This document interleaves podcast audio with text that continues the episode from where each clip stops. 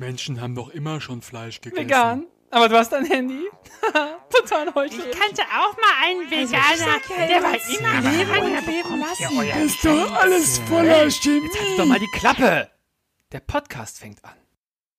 Diese Podcast-Folge wurde ermöglicht durch meine überaus großzügigen UnterstützerInnen auf Patreon, Steady, PayPal und sonst wo. Durch sie können der Blog und eben auch der Podcast kostenlos und werbefrei bleiben. Du möchtest mehr Podcast-Folgen? Du denkst, der Autor dürfte ruhig mal weniger faulenzen und mehr Texte schreiben? Du hast die richtige Einstellung.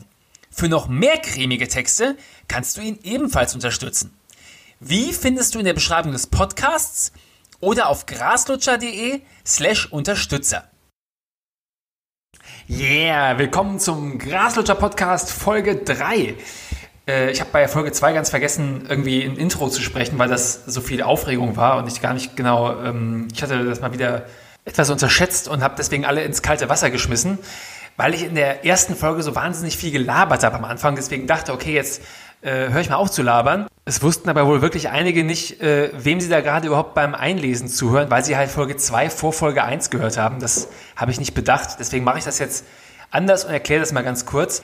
Ich wollte nämlich immer schon meine Texte eingesprochen haben und als Podcast veröffentlichen, habe da aber einfach nie genug Zeit für gefunden oder es auch dann mal versucht und nicht gut gemacht und habe aber in der Zwischenzeit zwei nette Menschen kennengelernt, die mir dabei helfen wollen, beziehungsweise sie tun das schon und weil das Blogprojekt sich leider finanziell noch nicht selber trägt, machen sie das auch noch kostenlos, weswegen ich alle, die das jetzt hören, bitte, wenn ihr irgendetwas mal eingesprochen haben wollt, dann überlegt doch mal, ob einer von den beiden euch dabei helfen kann. Man weiß ja nie, was man so eingelesen braucht. Einfach mal auch kreativ sein. Geht natürlich irgendwie so eine Firmenbroschüre oder auch einfach mal einen Einkaufszettel oder vielleicht auch die Setlist vom letzten Tokyo-Hotel-Konzert ist auch mal ein originelles Geschenk, falls man mal einfach keine Idee hat. Die Kontaktdaten findet ihr immer hier in den Blogbeschreibungen oder auch auf der Graslutscher Blogseite selber unter About Us. Da habe ich das alles hinterlegt. Und jetzt hört ihr einen von Vera eingelesenen Text. Sie hat den Artikel vom Februar 2019 eingelesen. Klingt jetzt uralt, aber es ist ein zeitloses Thema, das man eigentlich alle 2 Wochen nochmal veröffentlichen könnte. Nur halt mit einem anderen Medium und einem anderen Arzt, der das sagt. Denn er trägt den Titel Vegane Ernährung für Schwangere gefährlicher als Gammablitze. Mutmaß Doktor sowieso. Viel Spaß beim Hören.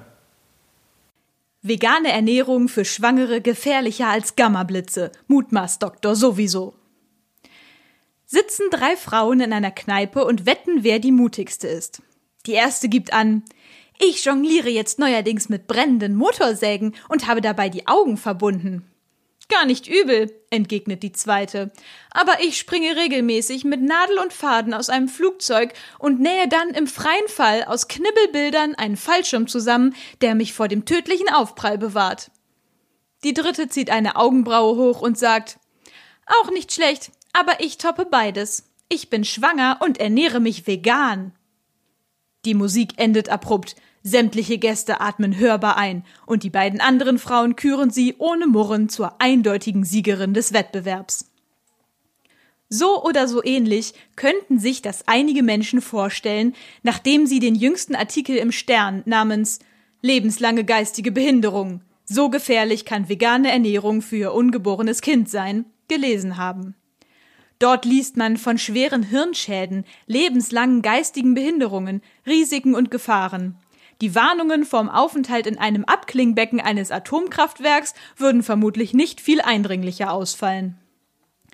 Wie in den meisten dieser Artikel geht es nicht wirklich um Risiken einer abwechslungsreichen, vollwertigen Pflanzenkost, sondern um die allgemeine Position der DGE, Deutsche Gesellschaft für Ernährung, von 2016 zu veganer Ernährung und darum, dass ein einzelner Arzt diesen Warnungen persönlichen Nachdruck verleiht. Diesen Part übernimmt hier der Kinderarzt Prof. Dr. Stefan Eber, der auf einem Fortbildungskongress in Düsseldorf zu diesem Thema gesprochen hat. Das Fazit liest sich düster. Veganern fehlen angeblich allerlei wichtige Nährstoffe. Es ist konkret die Rede von bleibenden Hirnschäden und einer Empfehlung an Schwangere, in jedem Fall Eier und Milchprodukte zu essen. Ein wirklich seltsamer Rat im Jahr 2019. Aber eins nach dem anderen. Zunächst wird die altbekannte Position der DGE zitiert, die von veganer Ernährung wenig hält. Stimmt, tut sie nicht. Sie rät aber auch von der in Deutschland allgemein üblichen Ernährung mit viel Fleisch und wenig Ballaststoffen ab und sieht darin im Vergleich zu pflanzlicher Kost erhöhte Risiken für Herz-Kreislauf-Krankheiten und Diabetes mellitus Typ 2. Das klingt jetzt noch nicht bedrohlich, aber würde ich daraus einen Artikel machen, in dem ich von herzkranken Menschen rede, von Toten und von 40.000 Amputationen aufgrund von Diabetes allein in Deutschland, könnte das schon einen alarmierenden Ton bekommen.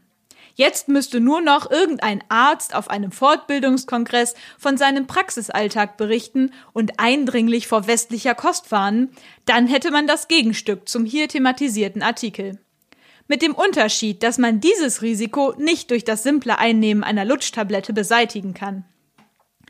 Eine vegane Ernährung löst nämlich weder Behinderungen noch Hirnschäden aus. Das können vielmehr Folgen eines Vitamin B12-Mangels sein. Ja, Vitamin B12 kommt in der Natur primär in tierischer Nahrung vor. Und ja, Veganer sollten unbedingt entsprechende Präparate zu sich nehmen. Nur ist es so, das tun sie bereits. Und das empfehlen pro-vegane Organisationen auch seit langem. Die Ergebnisse der einzigen mir bekannten Studie dazu werden für das erste Quartal 2019 erwartet. In den Zwischenergebnissen kann man aber bereits nachlesen, dass 94% der darin untersuchten veganen Kinder ein Vitamin B12-Supplement einnahmen. Es ist ja durchaus wünschenswert, dass über diese Notwendigkeit aufgeklärt wird, aber ginge das nicht auch ohne den Anschein eines monokausalen Zusammenhangs zwischen veganer Ernährung und Hirnschäden? Bei Formulierungen wie in besagtem Sternartikel schwingt immer die weltfremde Ansicht mit, der menschliche Vitamin B12-Bedarf sei ein sonderlich überraschender Umstand für die vegane Community. Ist er aber nicht, im Gegenteil. Ich schätze die potenzielle Gefahr, dass bereits vegan lebende Menschen solche Texte lesen und so schlimm mit den Augen rollen müssen, dass sie dabei vom Baugerüst fallen, höher ein als die, dass ihnen etwas aufgrund von tatsächlichen Mangelerscheinungen passiert. Wir lesen doch auch nicht regelmäßig Artikel, die vor der Zubereitung von Kartoffelgratin warnen, weil dabei Handverbrennungen 3. Grades entstehen können. Achtung, dieser Handchirurg warnt. Das Anfassen von 220 Grad heißen Auflaufformen kann schwerste Verbrennungen hervorrufen. Bleibende Schäden sind möglich. Gefahr, Gefahr. Und im letzten Satz wird dann beiläufig erwähnt, dass man das alles theoretisch verhindern kann, indem man Topflappen benutzt.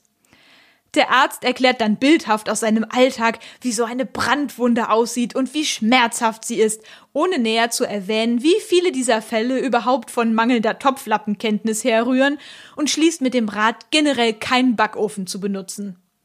Leute, die noch nie einen Backofen oder einen Topflappen gesehen haben, könnten sich von sowas schon beeinflussen lassen. Genauso rät Prof. Dr. Eber dazu, ab Beginn der Familienplanung Eier, Milchprodukte und Fisch zu essen. Warum? Was wollen die immer alle mit Hühnereiern? In 100 Gramm Hühnerei sind 0,9 Mikrogramm Vitamin B12 enthalten. Für den Bedarf einer schwangeren Frau wären also 10 Eier pro Tag nötig. Mit Kuhmilch kann man das schon einfacher erreichen. Aber da scheiden selbst im deutschsprachigen Raum 15% der Menschen aus, weil sie keine Laktose verdauen können. Weltweit ist Kuhmilch noch viel schlechter verträglich. Wäre sie eine wichtige Voraussetzung für das Heranwachsen menschlicher Föten, halb Asien müsste unbewohnt sein. Zudem bekommen die Hühner und Kühe, deren Milch und Eier die Schwangeren laut Professor Eber bitte verzehren sollen, selbst Vitamin B12 über das Futter.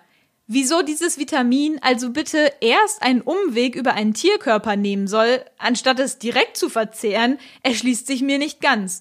Genauso gut könnte man Schwangeren raten, ihre Flüssigkeitszufuhr mit Tierblut zu decken, anstatt einfach den Wasserhahn aufzudrehen.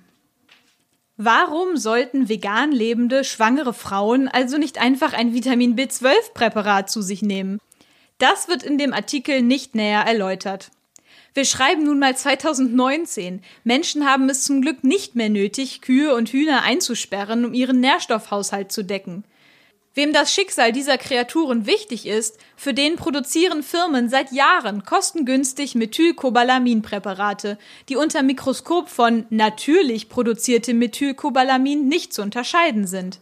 Ja, man kann auch sein Leben lang auf Kartoffelgratin und Lasagne verzichten, aber ich tendiere dann doch zur Benutzung total unnatürlicher Topflappen. So halten Nordeuropäer das übrigens auch mit anderen Nährstoffen. Kein Arzt hat bislang medienwirksam davon abgeraten, in der Steiermark zu leben, weil die Böden da extrem jodarm sind. Stattdessen werden halt Speisesalz und Tierfutter jodiert. Ganz ähnlich wird das mit Folsäure gehandhabt. Dieses Vitamin ist ebenfalls sehr wichtig für ungeborene Babys. Bei einem Mangel können Fehlbildungen wie Spina bifida oder Anencephalie auftreten. Bei letzterem stirbt das Kind in der Regel wenige Tage nach der Geburt. Folsäure ist primär in Pflanzen, Vollkornprodukte, Spinat, rote Beete, Hülsenfrüchten, dunklem Blattgemüse, Brokkoli, Karotten und Innereien, Leber, enthalten. Eine typisch westliche Ernährung mit viel Wurst, Pommes und Käse enthält meist nicht allzu viel davon.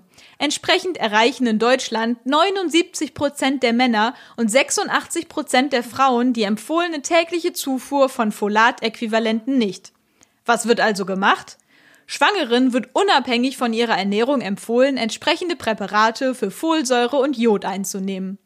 Niemand hält Vorträge, in denen der zu geringe Verzehr von Gemüse mit tödlichen Fehlbildungen des Embryonengehirns im Rahmen einer Anencephalie in Verbindung gebracht wird. Und warum in aller Welt können wir das mit Vitamin B12 nicht einfach genauso halten? Wieso wird die vegane Ernährung als potenziell todbringend dargestellt, weil sie ohne Zusätze nicht funktionieren würde, während die typische deutsche Schnitzelkost offenbar über alle Zweifel erhaben ist, obwohl diese nur funktioniert, weil sie mit der Zugabe von Jod- und Folsäurepräparaten komplettiert wird? Dass im Beirat der DGE immer noch die Landesvereinigung für Milch und Milcherzeugnisse Hessen e.V., die Landesvereinigung Thüringer Milch, der Deutsche Fleischerverband und die Landesvereinigung der Milchwirtschaft Niedersachsen e.V. sitzen, machen die Sache nicht weniger unglaubwürdig.